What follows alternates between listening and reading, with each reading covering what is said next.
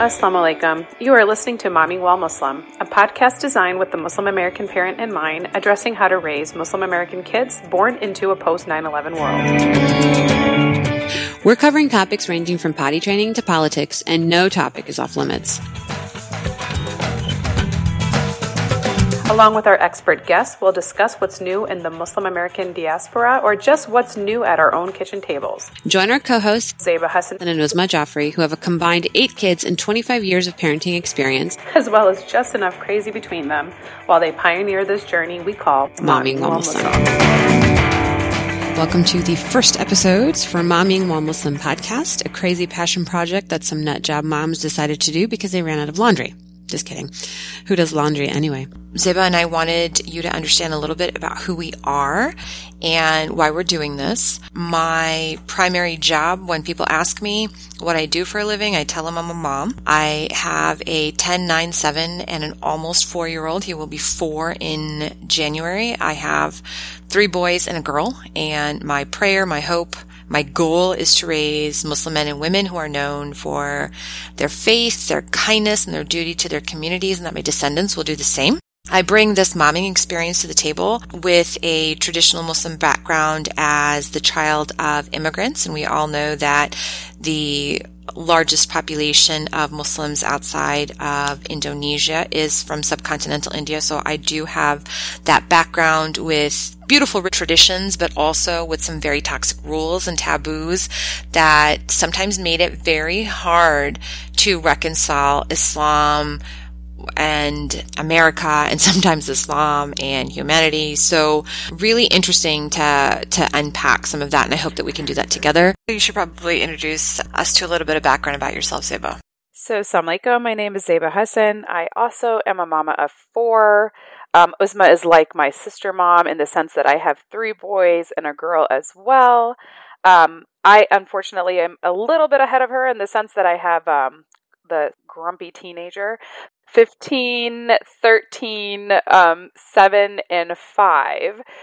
And I say that in part for being funny. She yes. means fortunately, not I mean, he's a great, and, and, and I agree with you in the sense that I, I take the responsibility of raising children um, in America these days and trying to keep their identity. That's literally my number one job. I'm an event marketer, so I plan events and conferences for other people. But my number one job for me personally is being a mother. It's truly my best gift. It's um, something I take super seriously and I own it. Like I, I, I, used to feel a little bit, you know, when people are like, "Oh, you have so many kids." I don't know how it is for you. No, it's the same thing. It's Wh- like why do you have? So it's many. really not. No, don't talk exactly. to my grandma. That's my 14, point. My point is, no. I don't necessarily feel that four is huge, but I do think it's definitely more unusual than it used to be.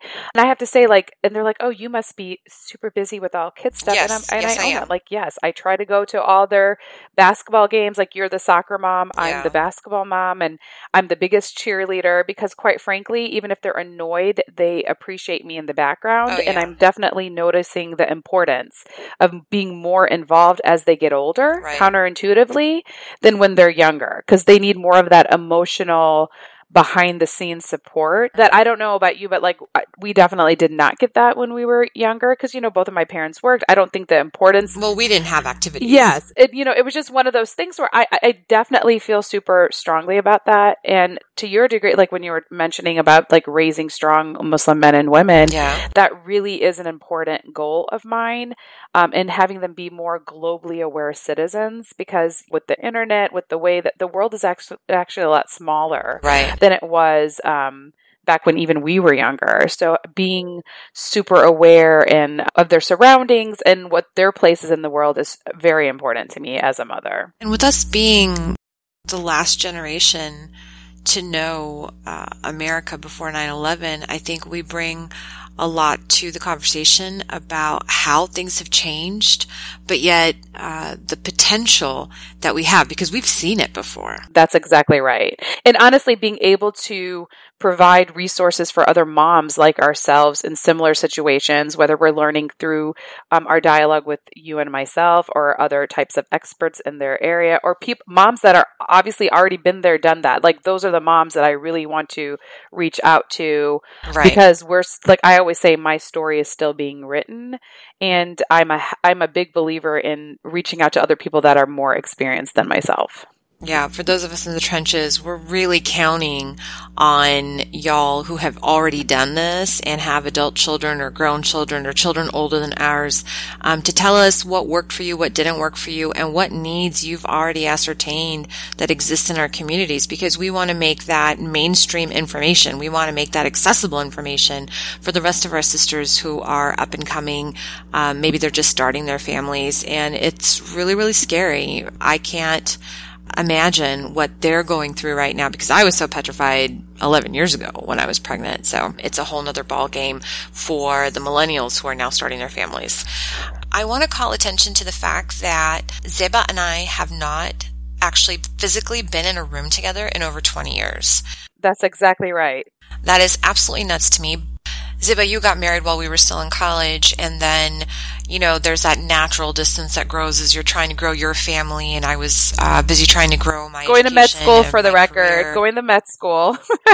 yeah, just this little blip on the radar. Let's let's put that out there we ended up connecting on social media when uh, Zeba, you had you had four at that time, and I was about to have my third, or had just had my third. The beauty of social media, like I do, I you hear you know Facebook in the in the news, and I get the whole concept of the privacy. Like I understand that, but for me, it's it's a, like the whole we're being. Watched. Oh yes, but I feel like we're being watched anyway, right? Like I live a, a, literally a mile and a half away from the CIA. You best believe no they way, know what. I'm doing and where I'm going. Like it's all good, right? And so I just kind of I really appreciate social media from that perspective because maybe it doesn't give you an in depth interaction with that person, but it's enough where then when you do reach out or you can actually see or meet each other, you can kind of pick up where you we left off. I grew up with a unique um, at, at the time, uh, my parents were a mixed couple, my mom being an American Muslim convert and my dad being a Pakistani immigrant. And that's how we know each other. Our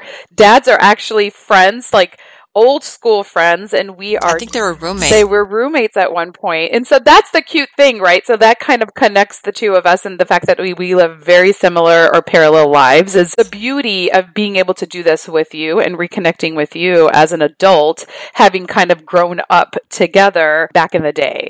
I was not allowed ever to spend the night and you had that same experience and suddenly our dads get back together when we're like 14, 15 years old and we're allowed to go spend the night at another mutual friend's house and both of us are like, what, what, how did this happen? Yes.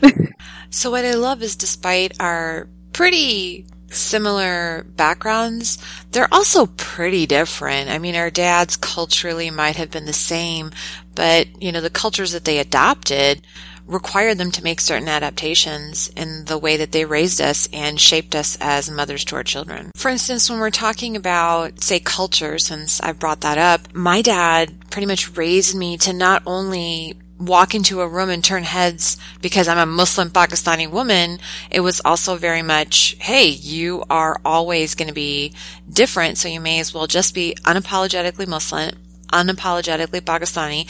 So I was the kid that voluntarily wore shalwar kameez to school, wore them to ceremonies. You're so funny. And people made fun of me. Sure they did. But it was like, I'm going to be different and I'm going to love it. I'm going to flaunt it. I'm going to accept it. But that's not necessarily something that my kids are going to do. So yes. I don't know how to navigate that. I don't know what the native born generation of American Muslims wants to do. So for that reason, I kind of want to find a happy medium or the right way to do it for my kids we learned so much from our dads. We're very much a reflection of our moms and the way that they parented. And I don't think the immigrant moms had the luxury of being able to worry about things like self care and self love because it was really a matter of survival for them, right? And for me, it's always been very much about how do I protect my sanity because I realized very early on, having undergone postpartum psychosis and figuring out that I'm not bipolar, I'm actually OCD with a high level of anxiety. Um, thank you, genetics, right? And it's probably the nature of my work as well. But motherhood actually brought all of that out to the surface. So self care, self love has always been really important to me. And so I make it a point to at least every month, but recently every week going in for a massage, making sure that I'm finding time to center myself. This is not something that we learn from our moms. This is something that we had to learn for ourselves, at least as a child of immigrants, that this isn't necessarily a luxury, but a very important thing to do as a mom. And it's going to make me a better parent. So those are the kinds of things that I've been able to find out on my own. And I hope that, you know, that's something that we can share going forward with our listeners. That's awesome. I'm just, I'm the opposite. I, it, the thought of somebody touching me, it just like totally creeps me out. So like random people always give me gift certificates for massages because I think they're like, oh, you just, you need this. And I'm kind of like, oh no. Yeah. Who can I give this you to? give them away. this is not my, I actually do the opposite. Like uh, for me, yoga is that yeah. distressor. Like I try to do that two to three times per week. Just, it literally is my way of decompressing because I agree with you. I think you need, whatever it is, you need to find time time as a mom to like be able to recharge, reset, and refocus, to be honest with you, because 100%. I don't know how it is for you, but as soon as my kids come home, I'm on and I'm in, oh, I, yeah. I, convert from work mommy to home mommy. And honestly, my kids, I, I, had the opposite experience from you. My, both of my parents worked. I was a latchkey kid from a very early time. Right. Um, I was the one helping with the cooking and the cleaning. My mom says to this day, she was like, you ran our household. Like it wasn't, it wasn't, it was like your job. And that's really what it was. Like I had to do all of those things. I, I was never really allowed to be a kid to, to kind of be taken care of. Um, and even now, and my parents would ad- will admit, like I, I'm still in that caretaking role. Right. I'm not the type I'm not the in the receiving. And I feel like that that's definitely shaped how I parent because I go out of my way to make sure that my kids are being kids. Right. Like they're not in charge or responsible for things that are not age appropriate. Like that's and it could be that I provide like I'm totally giving them like too much a different experience than myself and maybe I'm not setting them up and for life. But I tr- I try to be that mom that's at the reading groups, that goes to the field trip, that makes sure I end my work at a time where when they're home, I convert like to the point where sometimes like my oldest specifically is like, "What do you mean you're working?" Like he doesn't even know. he doesn't get it because I what try like. to be done. Yeah. I try not to have it interfere. The concept of women having it all, right? Like there's different definitions for that. It's a lie. But um, it it yeah, exactly. And and that's the truth of truth of it too. Like it, for me, I probably do the exact opposite of what it was done for me. I'm kind of as an adult understanding the the reasons why they did the things that they did, but I'm in a fortunate situation where you know, I can be there for my you children um, in all capacities. And that's definitely what motivates me as a parent and as a mom. Do you think there was any benefits to you being so responsible? You know, because it seems like you basically had the perfect training to be the perfect. Well, I have to say, like, I'm a hustler. Like, I worked full time while I went to school, you know, and I, I remember I worked full time. I was, um, I got married after my sophomore year of college, right? Like, so I definitely have a different yeah. perspective than a lot of people that were in my situation because I kind of had to grow up. I became a mom fairly young too, right? So right. that also colors my experience. I'm usually the youngest mom in the group. Where even with my even mm. with my hmm. younger two, I would have yeah. thought by the time I had them, like I would be on the mm-hmm. older side and I'm not. And that's actually yeah. really surprising to me because I'm like, thank God. Oh my God. Like it was definitely a tough challenge being pregnant in my 30s versus in my 20s, you know? Uh-huh. Uh-huh. But no, it, it really is one of those things. And, you know, you have three boys and I have a son that l- literally looks like a man right now. And he's yeah. definitely at a stage where he is getting the Muslim man treatment and he doesn't quite understand that. And that was one of the, the the reasons why I wanted to start this and and, and wanted to start it with you because we we can provide unique perspectives and we have access to a lot of cool resources that can help all of us kind of navigate these uncharted waters. Because that's what it is. Because our children I was reading a definition our children are actually considered native born. Mm-hmm. now we are considered first or second generation. Right and our children are literally native born. They have zero ties to any other country but America, right? Right. And so so they're in a unique perspective too because they at least for us, we don't necessarily hold on to our ethnic heritage per se, um, just because I do feel like uh, pushing the Islamic heritage has to supersede, you have to supersede that because they don't have any relation to Pakistan or India or, you know, whatever country that a parent has come from. I think that's definitely something that I am trying to instill in my kids, but it's just a struggle to figure out what it is that you hold on to and what you have to let go in the interest of their Islamic identity. So, really focusing on that Islamic heritage, I think. Um, whatever that means or whatever definition that is for you and your family is really what is motivating me to start this podcast because I don't necessarily think that there's anything like this out there in kind of connecting American Muslim parents here today. Agreed. And I think the key word that you use there is um, connecting us and, you know, the issues that are all relevant to us. I think that we just need a safe place to be able to discuss things like mental health issues that parents and their children struggle with, medical conditions that they struggle with, political issues that are going to touch us in some way, shape, or form, social crises that are going to affect all of us at some point, uh, given the way that um, our country and our world are going. I think connecting us to those problems and showing us all how they're relevant to each of us and giving us tools or connecting us to tools that will help us deal with them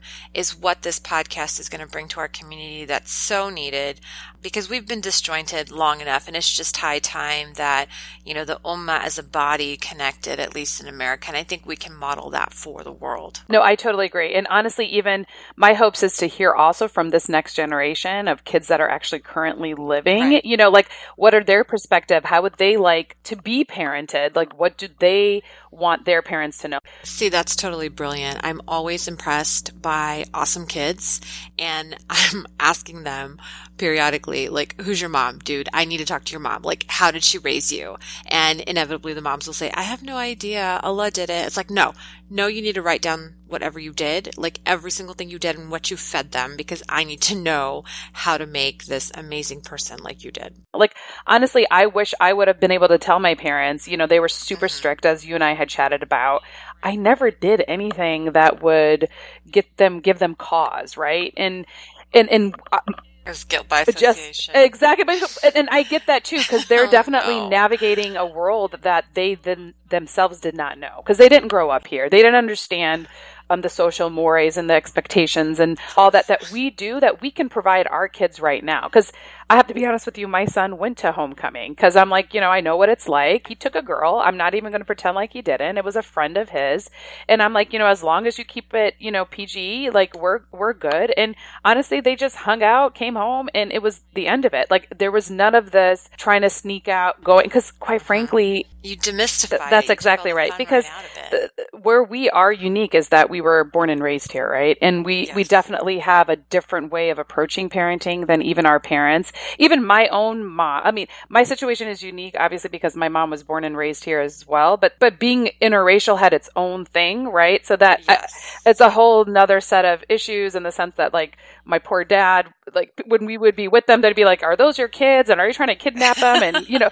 it just yeah. And he still talks about that to this day, which I think is hilarious. But my my my whole point is we did not have and do not have those types of resources that and, and honestly even our parents when you think about it they were pioneers in the sense that they came here without anything right, right? And, and the fact that they were able to grow their families they did the best that they can but now we have a different perspective right. we can talk about these things about postpartum depression, the the psychoses, the the mental health issues within even our own communities that sometimes they did not even want to talk about, right? Like they'd rather talk about maybe there's a jinn um, possessing you versus yeah, you know you might actually have it's always a jinn. When in doubt or black magic or there's some nazar no no or you need medication like that's that's okay too you know and and that's the unique perspective that I think you and I can bring um, because we are of a generation that is still kind of the bridge between the old world and the new world and our kids are that new world. Like they are they're they're pioneers of their generation right? Because they're the first ones that don't have any ties to anybody. And we're that bridge between the old generation and the new generation. And I think it really is going to be super helpful for people to to be able to listen to us, get our ideas, figure out where our resources are coming from, and maybe even create a dialogue about topics that we would not necessarily be talking about. So, as we mentioned before, we're really looking forward to hearing from moms who have kind of passed through these stages already and who can guide you and me, as well as our other listeners, on how to do this right, especially when it pertains to those uh, really critical issues that maybe we did not grow up discussing and we've had to face. Sometimes completely ill equipped and have stumbled and fallen, but we're trying to prevent that from happening to other people. But, you know, if lay people who've had the experiences can't come forward, then we're really hoping that y'all will contact us with experts, or if you are an expert, a relationship expert, an expert of the neurosciences, behavior, development, then we want to hear from you. We want you here so that you can reach out to your community. We've kind of set this up now, hopefully to be kind of like a ready, set, go. Like we'll get you on. It'll be interview style. Maybe if you want to do a presentation style, we could do that, but we're open to it and we would love to hear from our audience members whether you are one of these experts or whether you know one of these experts or whether you want to hear from these experts so that we can have those critical discussions and not stick our heads in the sand about them anymore. Yeah. Uh, the, my goal for the podcast is literally being able to have an open dialogue, very interactive with one another. And to your point, like you have experiences and concerns, like we want to hear from those parents because I think when we have honest, frank conversations, we can actually learn and grow from each other. True. And, and, and it allows us, I think, through open dialogue and frank conversation, uh, and an ability to be self reflective in a way that I don't necessarily think we could have been without literally pulling the veil off of whatever topic or issue. And and and, and parenting is messy. We have yes. to be honest with you. It's not all giggles and hugs and cuddles. Like you it's down gritty and you add the for me you add the extra layer of raising these kids in a post 9-11 america it's actually another challenge because they don't necessarily have the strong muslim identity that we had to be had instilled in us. You see, like because they don't understand why just from the nature of their name or how they look that they're being targeted for by the way things that they did not even they weren't even alive when ha- when it happened. Yes.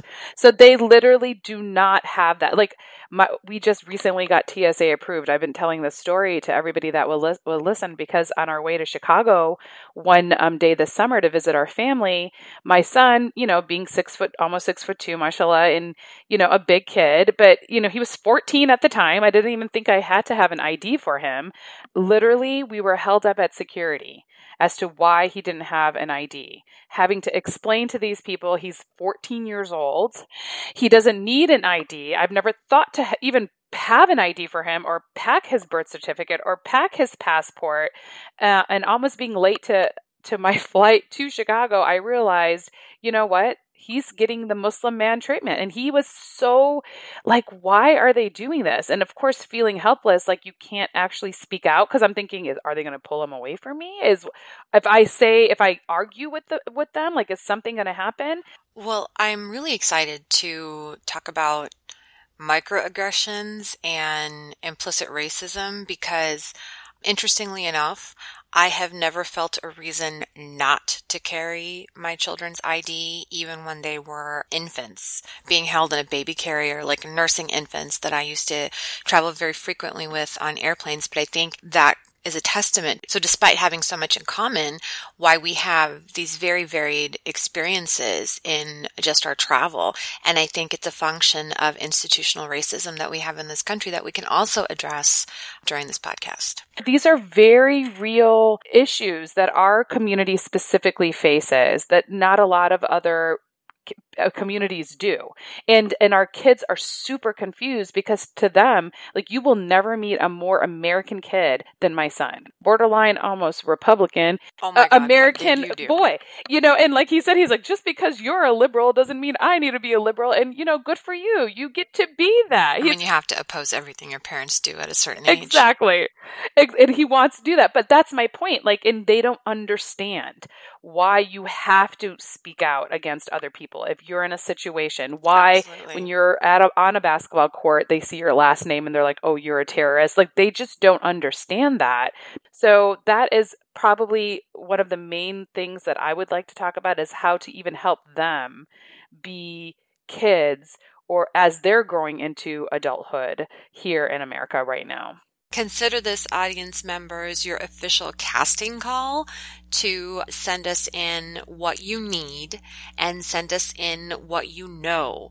Because I promise you, Zeba and I don't have the answers. We're looking for them and we're trying to put them in one place so that your regular office is a place of learning for you and you're not wasting time because let's face it, most of us serve the role of chauffeur if we're not being a mom or working in some kind of a role outside of the home. We're spending a lot of time in the car. So if you could spend 30 to 40 minutes during your commute listening to an expert or even listening to another mom who's had a particular experience that could be beneficial for you, hey, you just got something accomplished while you were sitting in a bumper to bumper traffic.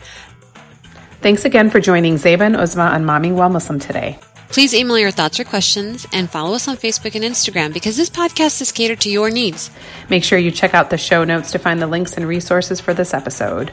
Remember to help a mama out and leave a review of the show as well as like it on your podcast app of choice because that actually helps us grow. Tune in next Thursday to another episode of Momming While Muslim. Assalamu alaikum, everyone.